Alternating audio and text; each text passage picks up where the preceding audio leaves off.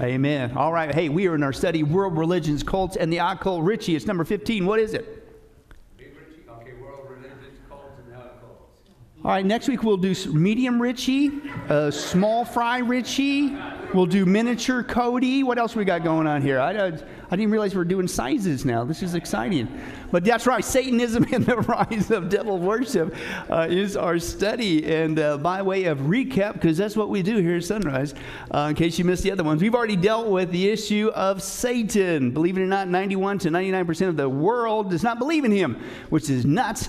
I wonder where that idea came from. And then sixty-five percent of the so-called church doesn't believe in him. And then, gee whiz, you wonder why things are getting messed up. You wonder why there is a what? A rise of devil worship and Satanism. People don't even believe it. He's having a heyday, unfortunately. And then we took a look at the character and the tactics. Now, why do we do that? Because it's all over the Bible. That's right, Jan, because it's all over the Bible. God tells us Old Testament, New Testament, all about Satan, all about demons, all about all kinds of stuff like this that we're studying from the Bible, which is what we're supposed to do. Why? Because he, the, what's he say? The devil is out there scheming against us. Remember that word? Scheming against us twenty-four hours a day, seven days a week. And so God tells us in advance, in minute detail, what he's up to, his character. How is he going to come at you? So we're not caught off guard. Does anybody like learning things the hard way?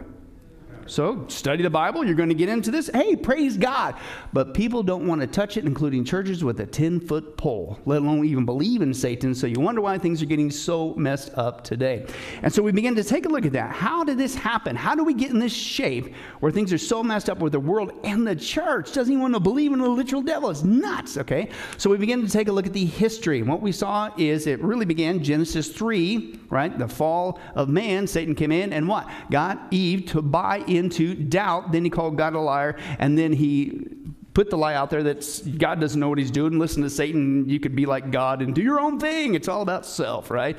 He did the same thing. He repeated it in the eighteen hundreds with the lie of evolution. What does evolution do, right? It, it, it causes you to doubt, uh, uh, people to doubt that God exists. And then here comes doubt, and then here comes the lie. Well, he doesn't exist. And, and then what's left? Hey, Satan's a great guy. He's wonderful. You think, oh, that's nuts. Well, at the exact same time when that came out, these guys came out, right? The Romantics, right? They came out there. It's not that groovy band from the eighties. It's totally different. It's the so-called elites. Right? And they said, and they literally, remember they said Satan was a hero, somebody to look up to, and we just need to do what he says, and he's the ultimate good guy, and the Christians got it wrong, blah, blah, blah, blah, blah. Same thing. Then it went from there to Madame Blavatsky, right? Theosophy, this new wisdom from Satan, and, and we need to listen to him and build this utopia. He's got the plan. Then it moved on from Annie Besant, and then Alice Bailey, right? And uh, still to this day, again, working with the U N to fulfill basically Satan's lie. Don't listen to God. Satan will bring peace to the planet,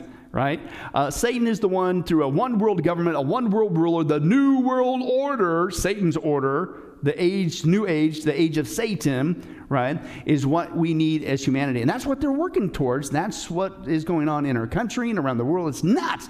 But it came from Satan, okay? And that's where it came from. Then it moved on to this guy, Aleister Crowley. Do what you will shall be the whole of the law. That's what we're going to see again, Lord willing, tonight. Then it went to Anton LaVey. And that's when it really began to be cool to be a Satanist, even here, unfortunately, in the United States of America. And then it continued to, after his death, it began to splinter into a whole whole bunch of different groups. After Anton LaVey died, it went to this lady, his third female companion, I guess you could call it, Blanche Barton. She took the Church of Satan and went to New York, and then after that, it went to his oldest daughter, Carla. She stayed there in San Francisco, and then she starts the first Satanic Church. Then it goes to his other daughter, Zena, who used to be his spokesperson, and uh, she leaves both of those people and has an outing with them, and then she goes and she joins the Temple of Set. Uh, then she didn't stay there too long. She started her own movement called the Sethian Liberation Movement, and as far as I can gather today, now she's into the dark Tibetan Tantric Buddhism, which is really bad, okay? But speaking of the Temple of Set, that was from this guy, Michael Aquino. He went into the military and brought Satanism in the military, including the United States, okay? And they've gone all over the world, and of course, he's the one that started this thing back in nineteen seventy-five that Zena originally hopped on, but then she backed out and did her own thing. Uh, the Temple of Set, and what we saw is after that, uh, basically, it went to another militarized group of Satanists called the Order of Nine Angles, and that's what we saw last time. And basically what we saw was they are what? a satanic neo-Nazi group is really what they are. Okay? And you think, well, that's kind of strange. Well, no, it's not. When you understand, as we saw, Hitler. Hitler was all about not just evolution, but the occult. Okay? We saw that with the Thule Society. Okay? We also saw that with Hitler. Remember that mandrake thing that he carried around with him to give him power? It's crazy, straight out of the occult. Right? We also saw that Hitler made no bones about it, but people weren't taught what these symbols really meant. They had them on their uniforms. They had them on their caps. They had them on their helmets. They had them on their... every. Swastika. The swastika is an occult, a black occult symbol, folks. And not only that, so was the S S. These guys were basically Hitler's elite occult group, and they were wearing the symbols. Of course, the S S was the lightning bolt, as in when Satan fell, lightning, et cetera, blah, blah, blah. So they were telling people that we are basically an occult army coming, a type of Antichrist, Hitler, okay, coming to take over the world. Okay, uh, and if anything, many people say that that was a dry run, if you will, uh, for the real one that's coming, uh, unfortunately, probably pretty soon. Okay, then we saw, uh, they went from there, and the Order of Nine Angles, they begin to, uh, uh, uh, you know, basically, the, the, the, I would say the modern S S, okay, a satanic military group. And dare I say, when the real Antichrist comes along, uh, he's got a group of people that are going to act like an S S, like they did for Hitler, okay? Uh, then we left off to the, the activists. Now Satanists are getting very active in our country and demanding, quote, their rights. And that's what this guy, Lucian Greaves, okay? And they're the, basically the ones that are promoting, and this is their word, right? What do we exist? They said, we are out there to promote, and these are from the Satanists, social justice. What's that sound like? Democrat Party. That's right, Pastor Tom, the Democrat Party. As we already saw in our twenty-week study on the witchcraft, uh, shocker, there's witches all over the Democrat Party and background, and so now you're seeing even the Satanists are pushing the same agenda. These are the guys, this guy, these, this into the satanic temple run by this guy, uh, Lucian Greaves. Uh, they're out there pushing, quote, abortion, homosexuality, rejection of Christian values, pro-Muslim support, open rebellion, removing of Christian display. Displays, replacing with satanic displays, teaching kids about Satan in schools, praying to Satan in schools, praying to Satan in government buildings, and statues of Satan in our government facilities around the United States of America.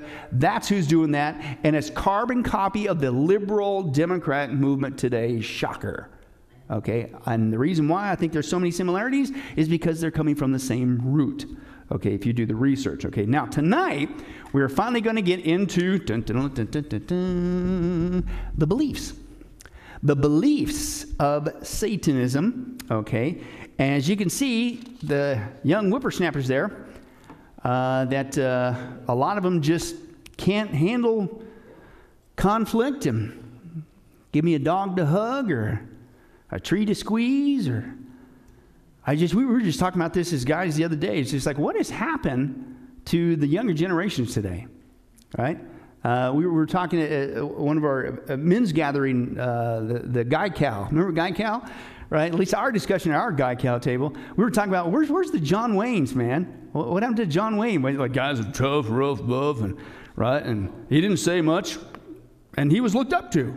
But what was he prepared to do? He was prepared to extend his life, to be the man, to take care of the family, and, and, and to expend his life in, in, in, in deference to save the women and the children. Women and children first. And, and it's not women and children first. It's what? It's me, myself, and I first.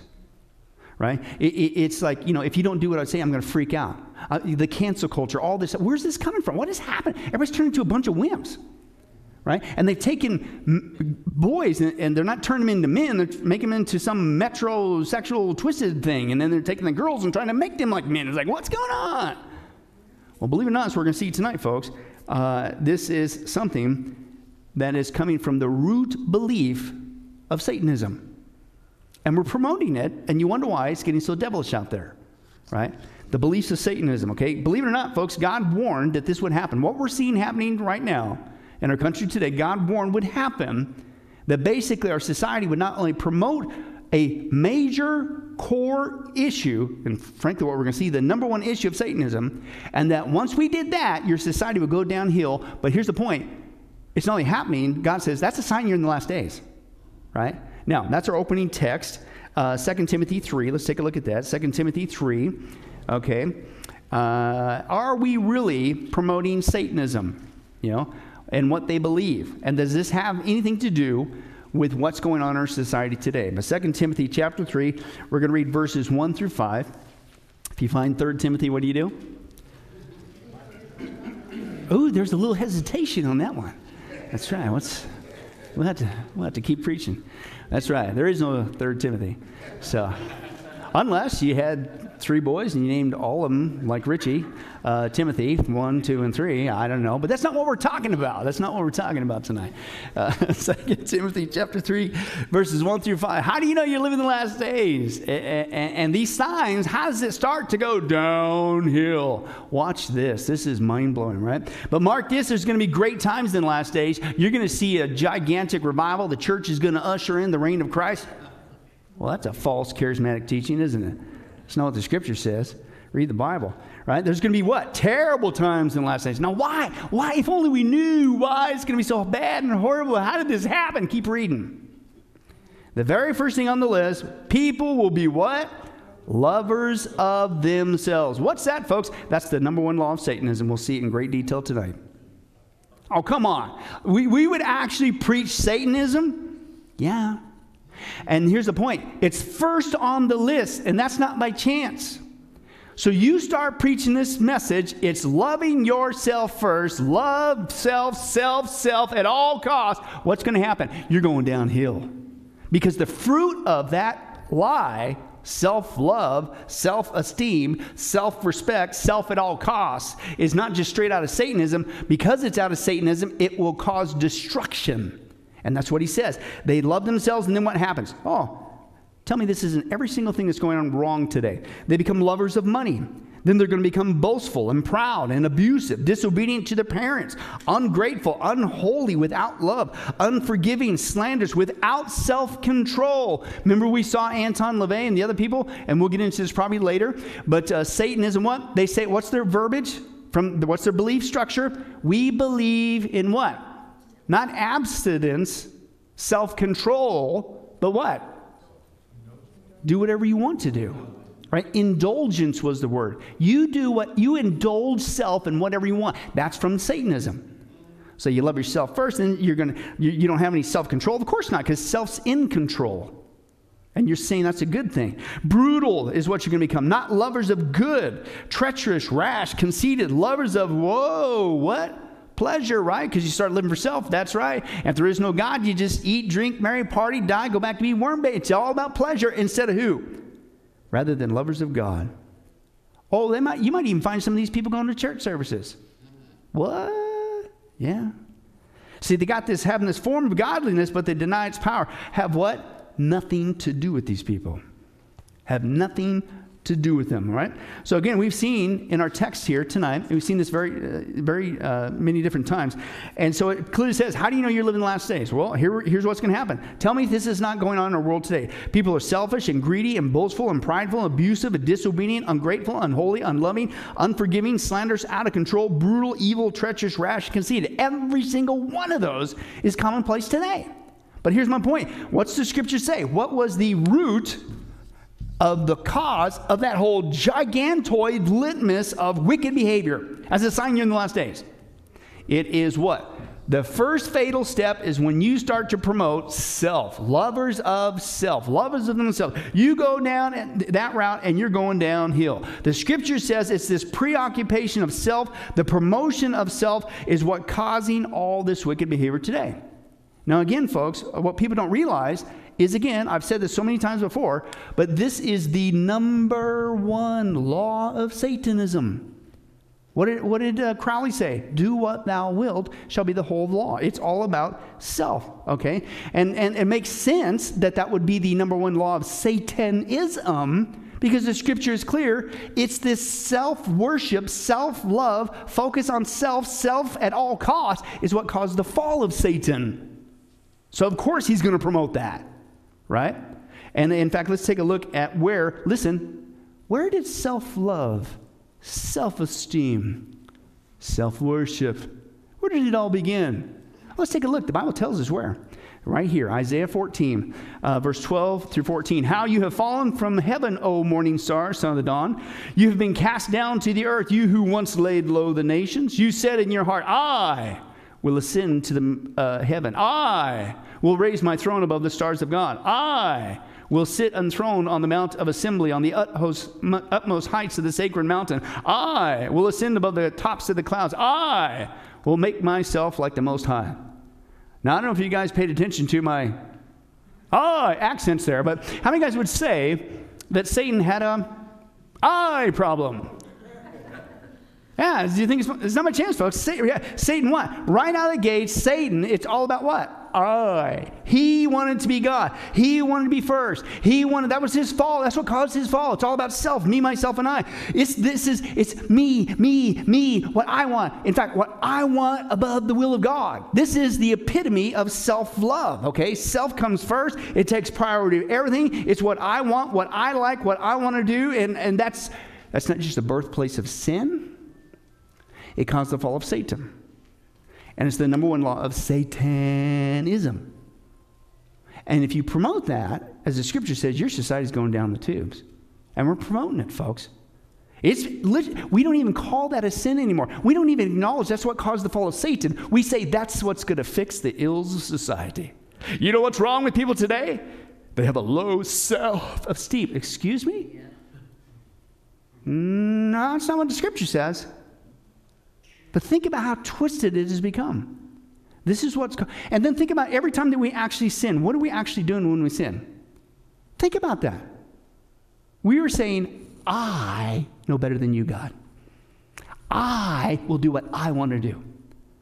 I will do what makes me feel right. I want...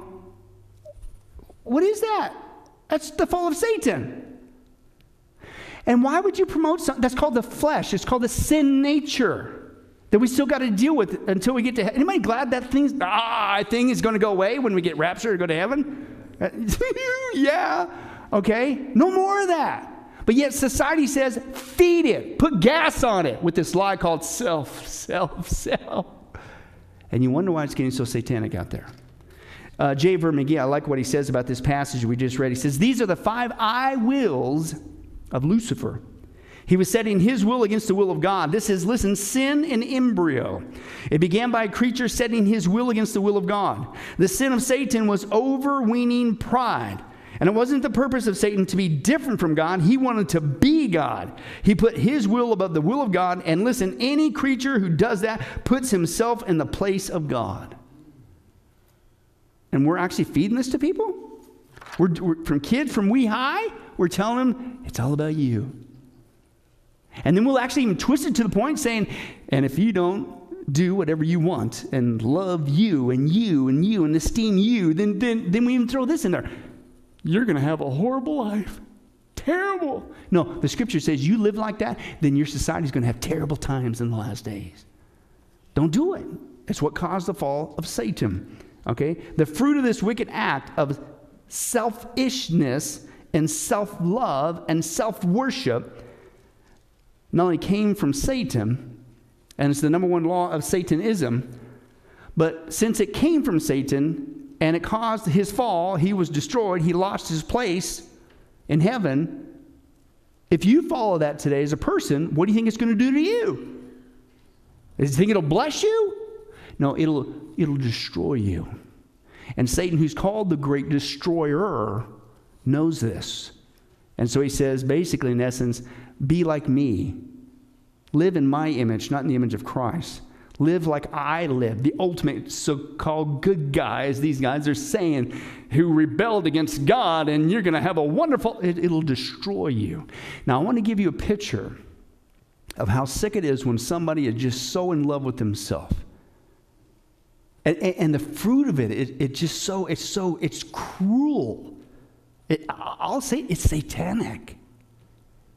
And this is why our world is going down the tubes.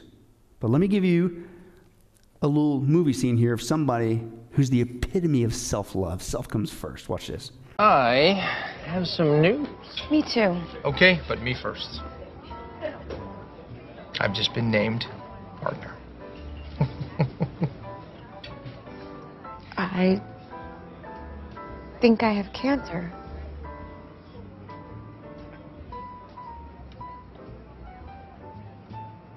Did you hear me? Did you hear what I just said? I have cancer. This couldn't wait until tomorrow. What? How can you say that to me? I thought you loved me. I do. But you're changing our agreement. You're, you're breaking our deal. You make it sound like a contract negotiation. Well, what did you think this was? I thought it was love. Grow up, Amy. Love is the most overused word in the English language. It's what we say when we want something, when we need something, and you're as guilty of it as anybody.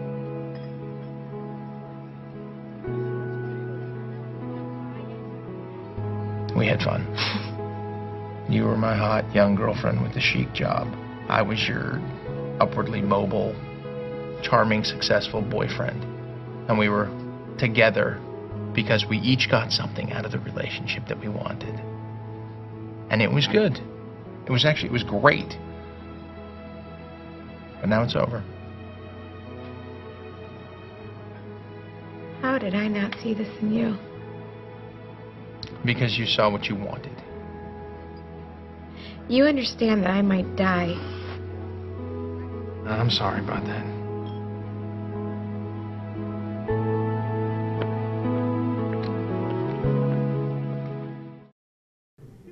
And then he breaks up with her. And all the lady said, ooh, yes.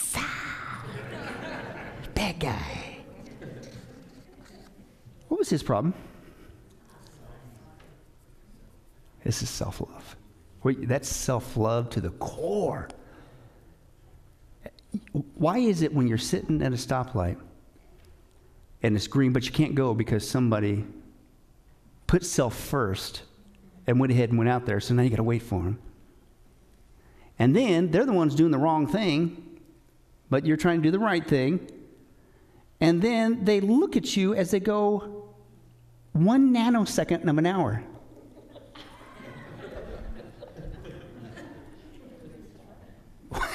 Why do people do it? Because what have we told? It's all about self. It causes destruction and destroys people. It's nuts. How, how could that guy be so unloving, so cruel? So that's the most selfish, sick thing ever. He, she's dying, and then you break up with her on time. What? Where did that come from? I will ascend to heaven. I will raise my throne above the stars of God. I will sit enthroned on the mountain of assembly. I will ascend above the tops of the clouds. I will make myself God. I will do whatever I got to do to please me no matter what, because I come first. That came from Satan. That's why that's destructive. And we're promoting this. And you wonder why our society's going down the tubes. God said it's going to lead to just a big old giant toilet bowl of behavior going down the tubes. Then, society's convinced us we have to live this way. It's in our education system. We'll get here in a little bit. It's in churches. It's being promoted in churches today. It's in the media. It's everywhere. Little kids' books, you name it. They have convinced us that we have to love ourselves at all cost, right? Including if it means ignoring sinful behavior, refraining from discipline, blaming others, and avoiding responsibility for your behaviors. Why? Because that could damage your self-esteem. Now, you think that's nuts. Let me give you a couple uh, examples of that, right? Uh, parents in Connecticut have taken their son's school to court. You know why? Because he was caught destroying school property and was expelled by the school. But the parents say that now their son has feelings of unworthiness and his self-worth has been damaged, so they're suing the school. Self comes first. Uh, in Maine, signs saying happy holidays and singing of Christmas carols, they're being banned. Why? Because that might make somebody feel excluded, and that could hurt themselves.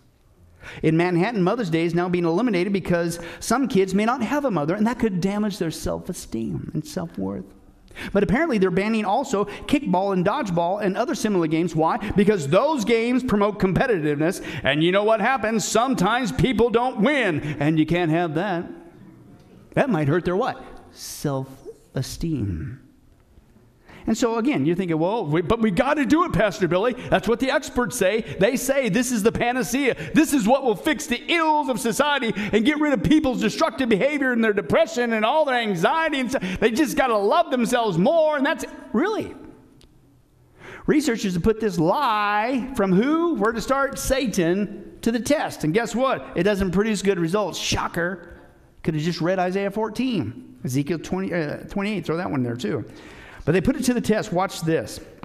They, they decided to affect the effectiveness, to test the effectiveness of self-love, self-esteem teachings in schools by, listen, first they measured how high the students thought about themselves academically, right? Didn't matter what your grades were, but did you think, I'm a great student? Build up that self-esteem. I'm fantastic. I'm wonderful. As it turned out, the more highly the students thought of themselves and their supposed abilities, listen, the less ability they had. It produced the exact opposite.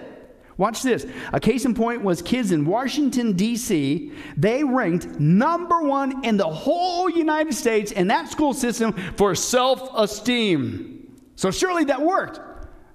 Well, they came second to last in academic performance. In fact, one guy was honest, one researcher, he said this, years of self-love propaganda has succeeded in only producing self-deluded kids. And that explains why when they're on the crosswalk, they're going. Because that's what they've been told to do. It's all about self. And there's something inside of us going, man, that's wrong. But then on the other hand, they've been going, yeah, that's my problem. I just got low self-esteem. It's nuts. And where did it come from? I'm just quoting scripture. Satan. One guy says this, incredibly, while the moral fabric of society continues to unravel, self-esteem is thriving. All the positive thinking about ourselves seems to be not doing anything to alleviate the culture or motivate people to live better lives. And can it really be that low self-esteem is what's wrong with people today? Does anyone seriously believe that making people feel better about themselves has helped the problems of crime and moral decay and divorce and child abuse and juvenile delinquency and drug addiction and all the other evils that's dragged society down? And more importantly, is there any shred of evidence that would support such a belief? The answer is, quote, absolutely none. The notion that self-esteem makes people better is simply, listen, a matter of blind religious, here it is, faith. In other words, it's a religion. You have to, and can I tell you what the religion is? Satanism. Not only that, it's a religion that is antithetical to Christianity because it is predicated on the unbiblical proposition that people are basically good and they just need to recognize their own goodness. Excuse me, Romans chapter three says what? There is no one good, no, not one. No one is righteous. I know not none. And that's the step, first step of getting saved, man, right? You acknowledge what? God is holy, I am not. The wages of my sin, oh, what a wretched man that I am. Who will save me? You acknowledge that because I have lived for self and sinned against God, I need the mercy of God. Can I give you a biblical picture? One of the parables? Remember the guy that was in there going, he was looking down at that one guy, the Pharisee? At least I'm not like that guy. Right? You know what the Pharisees' problem was? You thought too highly of yourself. You couldn't even see your own depravity. You were trying to get there t- by s- self-righteousness. That's Satanism. And what was the other guy? Oh, God, he was beating his breast. Oh, God, have mercy on me, a sinner. Completely opposite. We're actually producing that Pharisee in our society today, right? And you wonder why things are falling apart. And let me give you some examples, because I have dealt with this until I'm blue in the face. In every pastorate I've ever been over twenty-five some years now, it blows me away. I could sit here and preach, and please don't do this tonight. I could preach on self-love, self-esteem, self, self, self, self, self is Satanism. Okay, and we'll get to the biblical balance of wh- what's our identity to be wrapped up in then. It's not self, I'll tell you that. We'll get to that. But I can say, I'll preach a message on, the, hey, it's this is the number one law of Satanism. It's what caused the fall of Satan, Isaiah fourteen, Ezekiel twenty-eight. And I'll preach, don't do that. It's, it's, build, it's putting gas on the sin nature. It's, that's all about self. Why would you want to feed that thing? That's what's causing destruction. I'll get done preaching on that. I'll go through the line. People are like, hey, Pastor Billy, hey, could you could you pray for my my daughter? I think she's got low self-esteem. Were you listening? I kid you not. I can't tell you how many times that's happened. It's like I'm talking to a wall. And you wonder why your life, your kid's life, society's falling apart. Because you, as a Christian, have bought into this. It's all about me, myself, and I, the unholy Trinity. Let me give you a couple examples. And these are people that I've actually um, shepherded in the past. And they bought into this selfish satanic lie. Self, self, self. One wife refused to reconcile to her husband because of her need to love herself first. Right? Because isn't that what they say? You got to love yourself first. So she was unhappy in her marriage. So she decided in her pursuit of loving self first, she decided to commit adultery, not just once but twice, in order to make her life feel better. Even after the husband found out and he was willing to listen, forgive her, and work through these problems, she refused because she was convinced that her sin, but that's not looked at as sin anymore, because she has to do it. She has to commit this because she has to love self at all costs. And she never wanted to reconcile. And so not only did the kids suffer, but the family is completely destroyed because of that lie, self comes first. That was just one. Another husband, uh, this time the guy, he left his wife because he was he was too unhappy. And he chose to go find a younger woman because he was convinced that it would make his, his life meaningful once more. And he made it, I remember sitting there discussing him, going like, what are you doing? Right? But he made it sound so honorable. Like he, he just had to do this because after all, this choice would provide him with happiness and peace for the sake of his well-being. He had to commit this sin. Let me give you one more. This was wild. Another marriage was on the rocks. And you know why? Oh, they had serious problems. Oh, yeah, listen to the problem. The wife wanted to go to Hawaii, but the husband didn't. That's a rough one. Okay, but you know what the solution was? I'm not joking. The wife seriously contemplated divorce because she wasn't getting her way. And see, because she wasn't getting her way, she was not feeling good about her life. And so in order to once again have a happy, fulfilling life, the only proper thing to do was to divorce him over a trip to Hawaii. Because after all, she has to love herself first in order to have a healthy self-image, in order to have a fulfilling life. Does that, that's as sick as that what that guy did in the video. And we're promoting it. And every one of those people were professing to be Christians. I, I get it if the lost, they don't know Christ. They don't know better. I'm not condoning it, but they don't know better. But come on, Christians. And you wonder why your life is just as messed up and destructive as the world? Maybe it's because you're living like the world.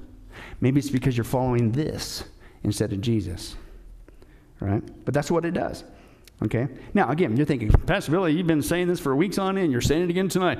Satanism, this is what they believe. Remember, we're in the beliefs of Satanism. Well, again, don't listen to me. Let's, let's take a look at them. Let's take a look at the first two laws of Satanism, okay? The first law is do what thou wilt shall be the whole of the law. Gee, where'd they get that from? The phrase itself was popularized by Aleister Crowley, who was a Satanist, obviously. Uh, but ultimately, it comes back to where? Isaiah fourteen. It's all about I, I, I, the five I wills of Satan, right? Now, the second law of Satanism is called the self-awareness. Notice what awareness?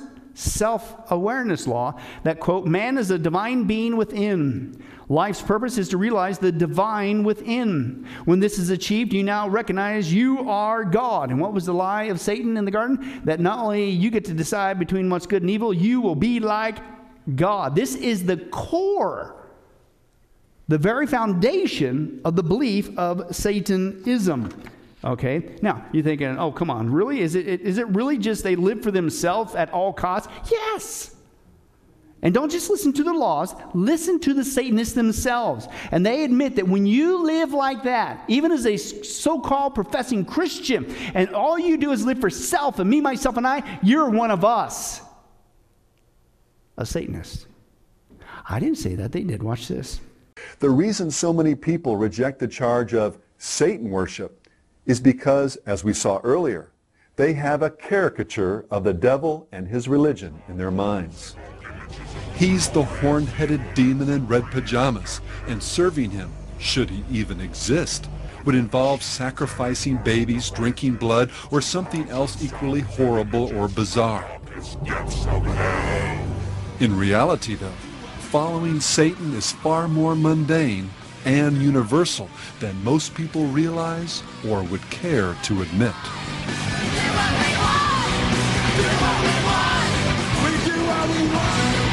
But I can do anything that I want to. I can pursue any kind of lustful desires that I might feel. I can uh, engage in any activities that are so-called sinful activities and not really worry about any ecumenical councils making it right for me to do these things. Living for, as I've said, all the earthly and carnal pleasures. Have a good time. Do what we want. If a Christian said to you, you were just really worshiping yourself, what would you say? In a sense, they would be right. Uh, it is a form of self-worship. We feel that there's no reason why these people shouldn't just flip the coin completely over and simply call themselves what religion has called them for many, many years. Call them devil worshippers or disciples of evil or Satanists. Of course, it's very hard for a person to hang an uncomplimentary label on themselves. And for this reason, for many years, there will be people practicing Satanism as good Christians or other religions, and uh, they will in, in, instinctively pursue the very same things that we are, as they always have. Uh, you were a Satanist for how long? Twelve years. Twelve years. Twelve years. How on earth did you get involved with something like Satanism? Just, First of all, what is Satanism? Let me let's just get a just definition. A, uh, what does it mean to be a Satanist and to have Satan as a god? To adore or to to uh, to adore or to. Uh, serve one God, or, or Satan. You're serving Satan. You're sa serving self. More than anything else, it's ah, egocentric, self-centered, serve me, all is me, immediate gratification. That's what all it's about. As the occult magazine Gnosis acknowledged, if there's anything horrifying in its teachings, it's that these are the principles by which most people live most of the time, usually without admitting it even to themselves. Hmm. God, how, why, God? What's happened to our country? Why are things getting so messed up? How come, how come it's just gone downhill and it gets worse every week? It's, it's, I mean, how, how do we turn into a, a great Christian nation to a society of wickedness and rebellion, and, and, and people are so selfish now and greedy and boastful and prideful and abusive and disobedient, ungrateful, unholy, unloving, unforgiving, slanders, out of control, brutal, brutal evil, rash, treacherous, conceit, how, because we told them to love yourself at all costs. Like Satanists. And follow them. But see, we don't say that because that sounds too harsh, but that's what it is. And then you wonder why it's getting so devilish. It's in our schools, it's in our homes, it's in our government, it's in our media, and I'm telling you folks, it's in the church. Lord willing, if we're still alive in our next study, we're going to get into that even more so. But let me give you a little teaser of the church, right? You're thinking, well, church, how could the church promote self above all and self like Satanists, whatever? Well, they do what Satan, Satan has hirelings in the church too, you know, unfortunately, right? And so when Satan approached Jesus, Matthew four, the temptation, did you know that Satan quoted scripture? He did, but what was the problem? He twisted it. So Satan gets his hirelings in the church to guess what? They try to slap Christianese on this number one law of Satanism, and then they, they, they twist scripture, and then when people don't study the scripture or they haven't been taught how to handle the scripture to interpret it correctly, they fall for it. And by the way, why is it so easy for people to fall for this? Because you have a, and so do I, every person has this piece inside of you, a nature inside of you called the sin nature, self nature, that wants this. And so you like it. And any, oh, really? I can be a Christian and still live for self? Ha, ha, ha, ha. Guess what part of you likes that? Not the Spirit of God. The flesh, the thing that's causing destruction in your life. It's nuts. But let, let me give you a couple ways, and, and we, we could do, be a, here for all day just looking at, but I'm going to give you just a couple of scriptures of how Uh, the popular ones that these people, so-called professing Christians, say, no, the Bible teaches that we got to love self first. We got to follow Satanism, but I'm not going to call it Satanism. Let me give you the first one. The first one is Matthew twenty-two, thirty-seven through thirty-nine. Here's actually what they'll quote.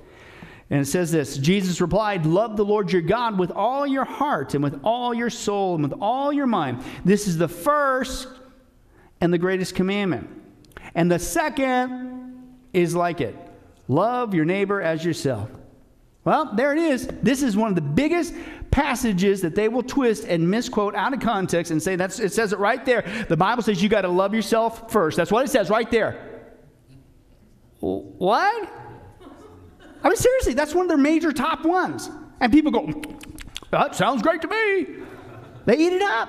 But if you look at that passage, you read the context, it's, listen, the byproduct of loving God first is what gives you the ability to properly love your neighbor second. And by the way, there's only two commands in the scripture that Jesus is, is saying there, not three. He said, there's only two, I tell you. One, love God. Number two, what? Love your neighbor. That's it. He's not saying there's three, and he's certainly not, as these liars would say, that there's a third one, love yourself first, and then put that on top of the other two, and then spin it like this. In fact, if you don't love yourself first, you can't love God and other people. But that's what they do. That's exactly what they do with that passage. Can you believe that? It's nuts. Well, I mean, we've got to do this because I, I know people that they, they just flat out hate themselves, and we've got to... Re- now, listen, pay attention very carefully. I'm not trying to say that people aren't being destructive and we need to reach out to them, but don't reach out with them and put gas on the fire with this lie. When somebody is, quote, hating themselves,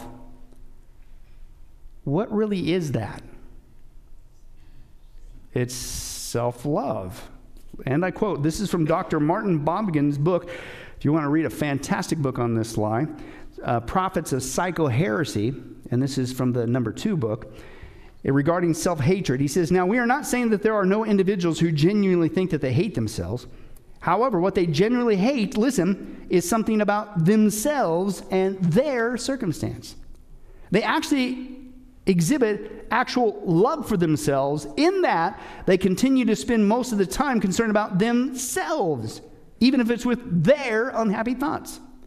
They generally get to the point where they are unhappy about themselves because of a, a discrepancy exists between their aspirations and their desires and their performance or their condition. Listen, this intensive hate is evidence of, quote, high self-interest. It's self. You love yourself first, and when things don't go your way, my way, me, myself, and unholy, I... And then you, at that point, you are just inflamed with self. And then here comes society says, and the way out of it is more self. Nuts. Now, let me give you another one. This one blows me away. I can't believe they do this one. See, it's not just self-love, self-respect, self-esteem. It's this word, self-worth. Oh. In fact, there's a lie out there in the church that says, you know why Jesus died on the cross? It was because we were so worthy. He couldn't, he couldn't let us worthy people go to hell. So, because we're so worthy. You ever heard of a classic doctrine, Romans chapter three, called total depravity? Uh, yeah, we're, hey, what do we deserve for ourselves? Myself included. We've all fallen short of the glory of God. The wages of sin, living for self, is what? Death. I deserve to die and go to hell. There's no worth in me. What's Paul say? Oh, wretched man that I am. Who will rescue me from this body of death? Thanks be to God through Jesus Christ. That's the way out. But they say, oh no, you're so, you're so worthy. Jesus had, he was, he had to come and die. What? Acknowledging our wretchedness and what our sin deserves is the first step in getting saved. God is holy. We are not. But here's what they twist. This is nuts. This is what they promote, to twist the scripture and say, see, the Bible says you only got to love yourself first, but you got to acknowledge your self-worth. And here it is. It's in Matthew, man. This is like, man, you guys been listening to Satan too long. Matthew ten, twenty-nine through thirty-one, watch this. Are not two sparrows sold for a penny? Yet not one of them will fall to the ground apart from the will of your Father. And even the very hairs of your head are numbered. So don't be afraid, Jesus says. You are worth more than many sparrows. There it is, folks. Suppose a biblical proof as to why we need to go around every day and acknowledge our self-worth. Excuse me? And then that's what you twist it. But that's not what it means. That's not the context at all. And first of all, how many guys ever had a calculator? Right? How many guys hooked on math? Right? Well, get this. You don't even have to have a math degree to figure this one out. Okay? Uh, uh, just a calculator will do. And you may not even need a calculator because it really doesn't add up that much. But play with me. Let's put this to the test. Is this really saying how valuable we really are? Well, what's it say? Read the context. You'll see that Jesus said, saying that two sparrows are sold for how much? One um penny. Yeah. That's, that's so valuable these days. Aren't you guys glad when you see a penny on the ground? Because you could do so much with it. It's so valuable. Are you kidding me? Don't even pick it up anymore. He says two, but now, anybody with an accounting degree will tell you that's not going to add up to a great word. Do the math. If you're many sparrows, you're worth more than many sparrows. Watch, uh, okay, let's put it to the test. Let's do the math. If you're many sparrows, say, and let's throw out a big number. You're feeling really good. Maybe it was not twelve, not a dozen, not a hundred, five hundred sparrows. Right? And, and two of them worth a penny. For those of you hooked on math, you just, you're worth about two dollars and fifty cents. I can't even get a Happy Meal for that.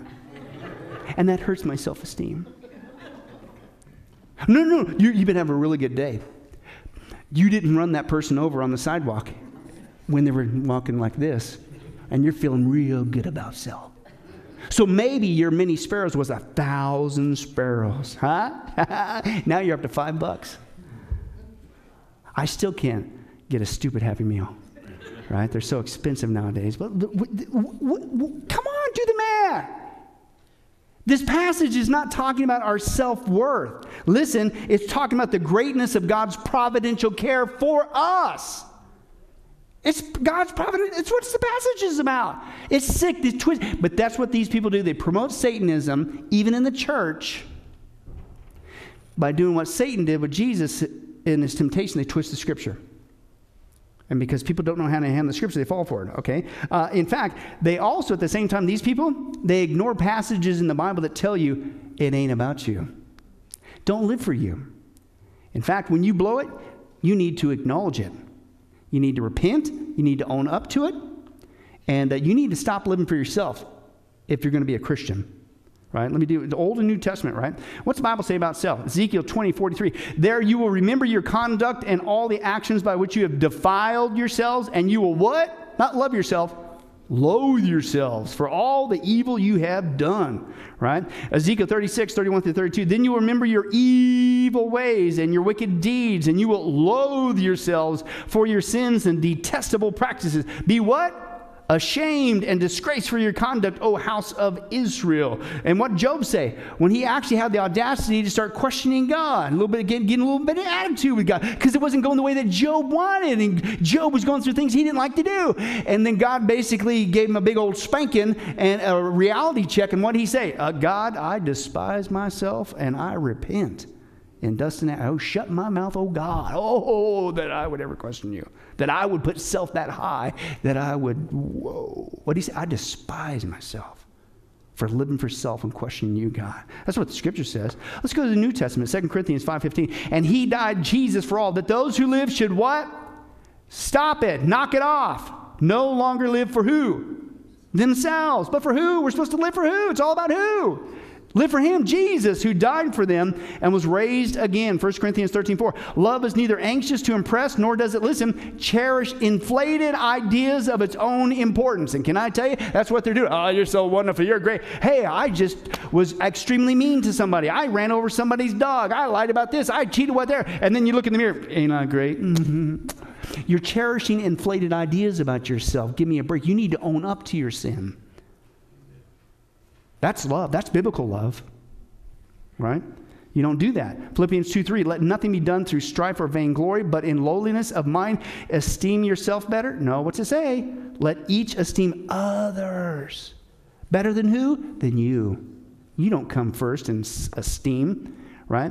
And Romans seven eighteen, I quoted this earlier. I know that Paul says, nothing good lives in me. That is in my sinful nature. What a wretched man that I am. Who will rescue me from this body of death? And of course, keep reading this. Jesus Christ will. Matthew sixteen twenty-four, Jesus said to his disciples, if anyone would come after me, what's the first thing he says? You must what? Deny yourself. Can I translate that? Stop living like a Satanist. Stop living like the devil. That's what caused his fall. That's what gave birth to sin. And you wonder why things are so messed up. If, what did Jesus say? You give up your life, lose your life, lose your, lose self, and what? You'll find what life's really all about. But if you go back to that self and you don't, you know, you're headed right back to destruction. Deny yourself. Take up your cross and come follow me. In the Greek, it's continuance, so it means, and so follow him every single day as a habit of life, no matter what. Okay? But that's what they do. Now, these guys that are promoting this in the church, they're not ignoring those passages and twisting Scripture, okay? But believe it or not, they are fulfilling another Bible prophecy passage as a sign you're living the last days. Not just Second Timothy three, okay, that Paul says, they become lovers of themselves and pff, down you go, which is the number one law of Satanism. Shocker. Next chapter, he gives you another thing that's going to happen in the church. I'm still in the church, folks. Watch what's going to happen to the church. After society goes downhill, it's going to infect the church. And here's what Paul says to look out for. Another sign you're in the last days, Second Timothy four, three through four. For a time will come when men will not put up with what? Sound doctrine, including total depravity. Right? Uh, instead, to suit their what? Owned, uh-oh. So they're turning away from the Scripture, classical biblical teaching, and what's the motivation? Self. This is what, we've seen this passage before, but I want to bring out what's the motivation in the church. Their own desires, they will gather around themselves a great number of teachers to say what? From the Scripture, proper doctrine, read the Bible, all the Bible, the whole counsel of God. No, what their itching ears want to hear, they will turn their ears away from the truth and turn aside to myths. Again, we've seen before, itching ears is kinetho. It means only pleasant things. Stories made up. Muthos, myths is muthos. It means stories made up. How do you know you're living the last days? Not just when people are to telling to love themselves first, the number one law of Satanism, and your society goes down the tube, but look out for what's going on in the church. When the church gets selfish and self-centered too, infected with this self-love lie, that the church actually will gather around themselves only preachers in the pulpit who will tell them only pleasant things and make up a story, I don't care, because it's all about me. And half the people that go to church services today, what's their mindset when they step through the sanctuary doors? It's about me, and you better play the music that I want, and you better preach what I want, and you better have the programs that I want, because I...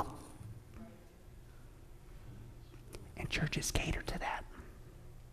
Instead of saying, you know what? It ain't about you. It's about Jesus Christ, and that's what we're here for. And if you want to come here and learn about Jesus and, and become a disciple of Jesus and share the gospel of Jesus, hey, you're welcome. But if you're here for self, you ain't going to like it here. And you know what they do? They either stick around and cause trouble and try to self-change it into what they want, or they leave. But there's churches out there that cater to that self. Can I tell you a big name? Joel Osteen has built his whole so-called church on Satanism. That's crazy, but look at the context we're talking about. What's the context of this verse? What's it say? The church will gather around themselves teachers. See, it isn't just the preachers who sold out like an Osteen. It's what? The church wants it from those guys. And what do they want? A message of what? Self. And what's his message? Learn to be a better you. Build up your self-esteem, self-respect. It's all about self. It's all about self and how you, you, you can be happy, you, you, you. So that's what they want. That's what he gives them. That's what they got. But I like what one guy says. Think about that. This is a sign you're living the last days. The fact that there's a Joel Osteen, and he's not the only one, unfortunately, preaching Satanism, because that's really what the people in the pews, I'm not saying they're Christians. I don't know their heart. But that's what they want, themselves, what, they, what they want. And I'm only going to hire guys that will tell me, who will sell themselves out and will tell me about self. One guy says, you know what? Could that be an actual judgment on God? That God allows them these kind of preachers because he's judging these people because they don't want God. They don't want Jesus. They want Satanism. Watch this. This is a good, good comment. Your best life now? I will not lose sleep tonight, worried about your best life now. I will not pray tonight for tomorrow, worried about their best life now, or whether they have self-esteem, or their checkbook is balanced, or they've got forty days or ninety days or one hundred days of purpose in their life. I will lose sleep because one day every one of you will stand before God naked and be judged, and some of you will be cast into hell. Preachers, you're not professionals. You're not businessmen. You're not little boys running around serving the community. You're prophets or you're nothing. To bring a word from God.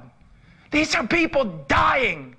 The wrath of God lays waste your community. Even as we speak, how many people will be swept away, even today, by the wrath of God through death in hell? And you're worried about whether or not someone feels good about themselves? False teachers are God's judgment on people who don't want God, but in the name of religion plan on getting everything their carnal heart desires. That's why a Joel Osteen is raised up. Those people who sit under him are not victims of him. He is the judgment of God upon them because they want exactly what he wants, and it's not God. And what is it? Let's break it down. The number one law of Satanism, and God's judging them. So as we close, self-love, self-esteem, that's the number one law of Satanism. It's what called the cause of Satan to fall. That's what caused sin. That's what gave birth to sin. So where does our value lie? Do I really need to say? It's in Christ, Jesus. It's in him, not our self-inflated, self-important statements of self-love. It's in the fact that I've been forgiven and accepted and loved by God and Jesus. It's in spite of me. That's what gives me eternal value. It's Christ. It's Christ. That's way better than self-inflated statements of self. It's Jesus Christ. One guy says this. In Christ, I'm his beloved, I'm his child, I'm an ambassador for the King of Kings and the Lord of Lords. I'm blameless, I'm spotless, I'm without blemish and considered a beautiful bride. I'm blessed in the heavenly realms, I'm born again, I belong to God, I cannot be separated. He calls me a saint, I'm now a citizen of heaven, I'm, I cannot lose my salvation, I'm complete in Christ, I cannot be condemned, I'm dearly loved, I'm delivered, I've got direct access to the throne of grace, I'm dead to sin, I'm healed from sin, I can do all things through him who strengthens me, I'm a friend of Jesus, I've been forgiven by Jesus, I'm established, anointed, and sealed by God, I'm free from my past, I'm kept by God's power, I'm prayed for by Christ, I'm not going to hell. Why? Because twenty-seven years ago, God had mercy on me, a wretched sinner, and made me a new creation in him. That's where the value lies. It's in Jesus Christ. And why is it so many Christians are so stinking selfish and self-centered, but they seem to be ungrateful? They don't seem to appreciate what Christ did. You know why? Because they're thinking too high about themselves. You know, the, the scripture, what does it say? The woman, the woman loved much. Because what? She was forgiven much. How much have you been forgiven?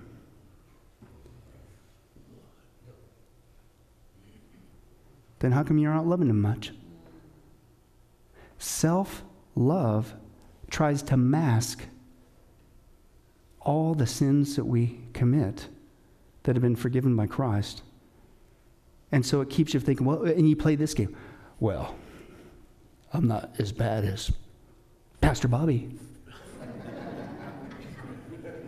See, that's why he, he loves Jesus so much. Because look at him. Haven't you heard his past? You know his testimony. Man, he, now there's a sinner. And Pastor Billy, that's why he's so wacky. I mean, look at his past. Woo! Makes what Pastor Bobby did look like child's play. Woo! Of course, of course, they love Jesus because they sin much. Me, I'm not. Excuse me, you lied, you cheated, you stole. Maybe your sins weren't the same as my sin. But if you stop loving yourself first and you acknowledge what is true for every one of us on the planet, we've all sinned. And then you know what? We all love him just as much. We're all just as passionate. Self-love will destroy that. It masks it. And you certainly don't want to feed that. Our value comes in Christ. It's known that I'm forgiven. That's why I'm secure. It's known that I'm loved in spite of me, in spite of even my sins today. He still loves me. That's why I'm excited. That's why I'm okay. That's why I'm not depressed. That's why I'm not filled with anxiety. I'm his child. Woo-hoo! That's where the value lies. Do you see how people are getting ripped off? And of course, guess who's not only throwing out that lie, that it's all about self, but he's not going to tell you that. That if you want to be free from a horrible, destructive, selfish, self-centered, depressing, anxious, rotten life, turn to Jesus. He ain't going to say that. But don't take my word for it as we close. Let's listen to Satan. Right? We listen to the Satanists. Let's listen to Satan. Ladies and gentlemen, I present to you the father of lies. Here's what he's up to every day. Tell me our world has not fallen for it. Watch this. Ladies and gentlemen, allow me to introduce to you the one, the only, the father of lies. I've been here since the beginning, know exactly how you work. I know all of your cravings, know what makes you go berserk. Been lying from the start just to make you play a part in my infinite rebellion against the Father God. Hate everything he is, and I make you hate him too. Make you hate him with your actions. It's so easy for me to do, cause you like it. Sin feels good for the ego, you love it. Oh, come on baby, let your head going all the time. I'm winding you up like my perfect little puppet. You're my favorite robot. Welcome to the show, but I'm watching you, and all of hell is with me too, helping me make my lies look true. Oh, and there is a lie that works for everyone, everyone. A lie that opens up your heart so I can get me some more of your free will. I'm winding you, winding you.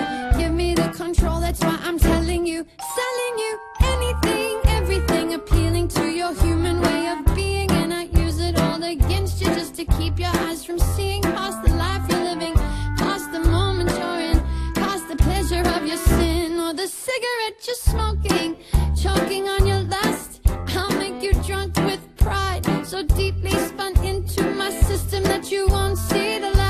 Never mind that I'm drowning you, I keep deceiving you, cause I don't tell you about the God in heaven who loves you, who yearns for you. No, no, I don't tell you about the freedom of forgiveness and truth. Why would I tell you? Why would I tell you the truth?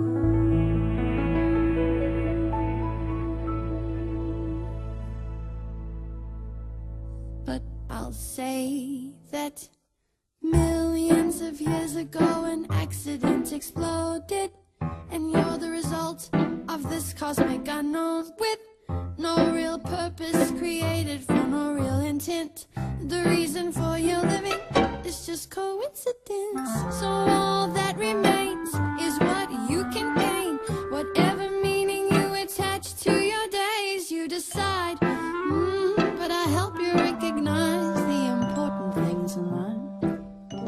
Introducing money, it's the root of all evil, they say so.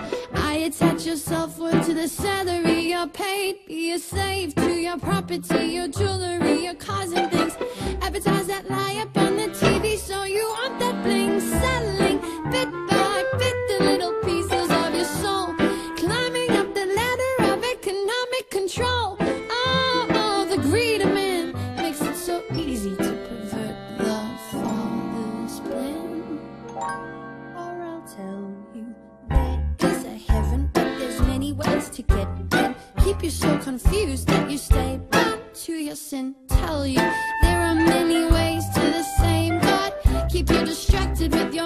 so your heart stays hard. I'll make you think you've got spirituality, but it's really just emotional alchemy. All the vanity of self-idolatry, I never let you see that it breeds hedonism. Woo! And it's the anthem of this generation. Come on, drink it, snort it, smoke it, swallow it, chew on my illusion of freedom till you vomit it.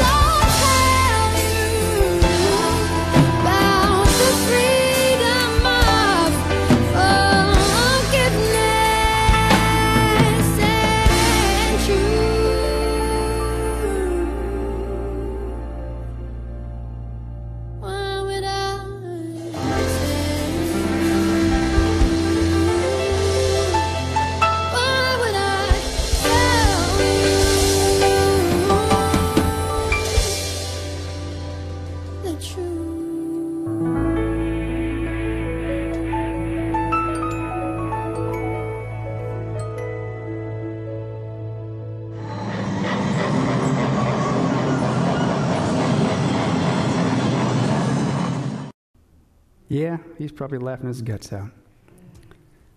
He knows he's headed to the lake of fire. He's so stinking evil. You know what he's done? You know what he's done to our whole planet? You know what he's done to churches?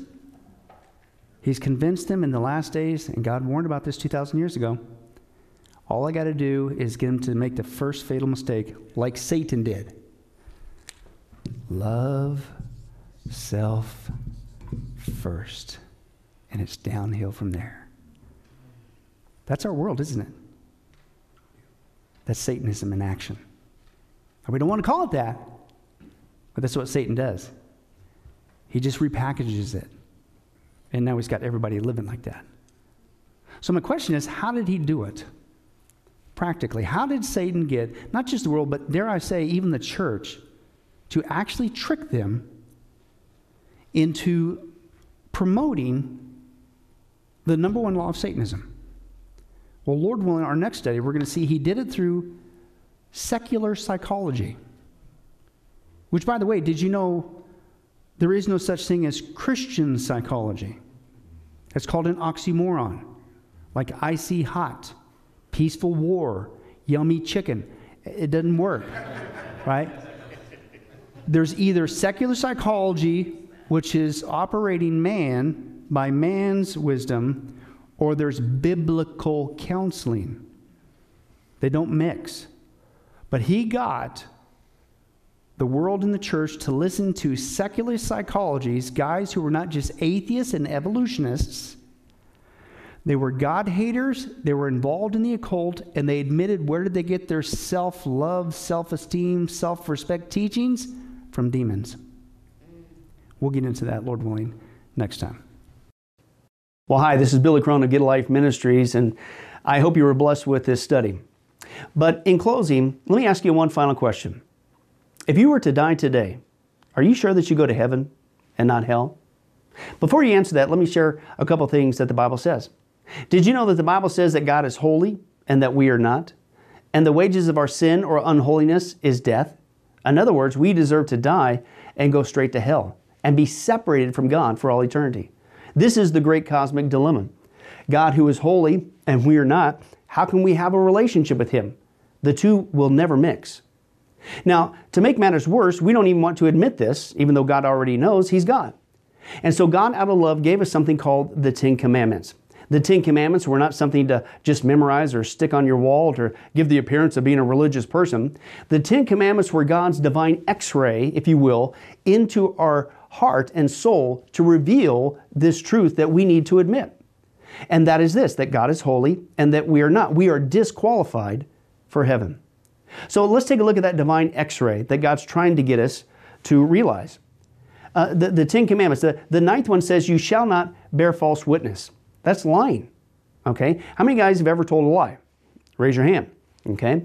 Well, if you didn't raise your hand, you just did. You just told a lie because we've all done that. Well, that makes us a liar. The, another Ten Commandments says that you shall not steal. Don't ever take anything without permission. How many of you guys uh, have ever done that? Well, you guys already said you're a bunch of liars. All of our hands should have went up on that one. If we're being honest, God already knows. Folks, we've all taken something. We've stolen something, right? That makes us a thief. Another Ten Commandments says that you shall not use the Lord's name in vain. He's not just holy. Even His name is holy. Hey, folks, let's be honest. E- if you can believe it, even the name of Jesus Christ uh, has been turned into a common cuss word. Well, the Bible says that's a sin of blasphemy. Now we're a, a blasphemer. The Bible says you shall not commit adultery. And Jesus said, here's His standard. Uh, uh, even if you look at another person with lust in your eye, you committed adultery in your heart. Wow, so now we're an adulterer. The Bible says you shall not murder. And you might think, well, hey, at least I haven't done that one. Really?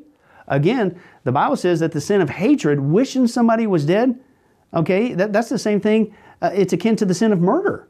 It's just you pulled the trigger in your heart, but God sees the heart. Hey, folks, that's just five out of ten. How are you doing? You still think you're going to get to heaven on your own? You still think that you're qualified, that you're holy like God, and you could bridge the gap and have a relationship with Him forever? I don't think so. I mean, what did we just see?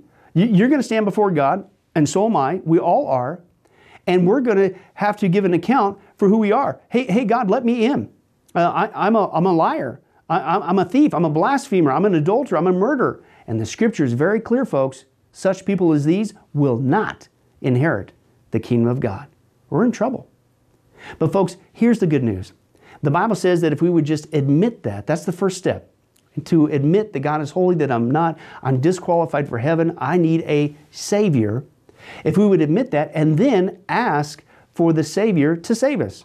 That, that's what God was doing with Jesus. God gave us His Son, Jesus Christ. He took the death penalty in our place so that we could be completely forgiven of everything we've ever done and be made holy through Jesus so that we can now have a relationship with God both here and now and forever in heaven. We can become qualified. You, the, the word that the Bible uses is a word called pardon, that God is willing to pardon us of all of our sins and crimes that we've committed against Him and disqualified us, that disqualified us for heaven, right? And we've actually seen this work in real life. Uh, for instance, uh, there's been people who have committed crimes, gone to court, the gavel's been passed, the judge has said, hey, listen, we all know you're guilty, uh, you even admit you're guilty, and uh, for your crimes, you're going to not just jail, you're going to uh, await in jail to go to the death penalty. And did you know that there actually is a way that somebody could get off of death row? It's called a pardon. The one in the authority, the governor, can grant what's called a pardon for that person's crimes, and they literally can go free. Not because of something they did, because the deeds are already done, you can't undo it. Not because of they tried to clean up their act while they were stuck in the jail cell, because that doesn't change anything. But simply out of mercy, the person who has the authority can give them a pardon and they can go free. And did you know it's actually on historical record that there have been people who have been granted a pardon from the death penalty and they've refused to take it. And so even though the offer was there to be set free, they themselves still had to go to the death penalty. Folks, in a nutshell, that's what God's doing every single day with all of us this side of heaven. While you still have breath, you still have an opportunity to receive God's pardon. He's willing to forgive you of all your sins if you would just receive His pardon through Jesus Christ. Again, that's what He was doing on the cross. The cross was the death penalty of the day. But since we weren't there, and since we can't earn it, it's a gift from God, you have to receive that by faith. Reach out even today from your own spiritual jail cell, if you will, and say yes to Jesus and God's pardon so that you can be set free and go to heaven. The Bible says that if you will confess Jesus as Lord and believe in your heart that God raised Him from the grave, you will be saved. Hey folks, if that's you, don't delay. You may not even have tomorrow. Today could be your last day. Please accept Jesus Christ as your Lord and Savior. Confess with your mouth He is Lord. Believe in your heart that God has raised Him from the grave. And the Bible says you will be saved. Well, this has been Billy Crone of Get Life Ministries. If there's anything that we could do for you, our information and, and number will come up here shortly. And please don't hesitate to contact us. But remember, I hope to see you in heaven. God bless.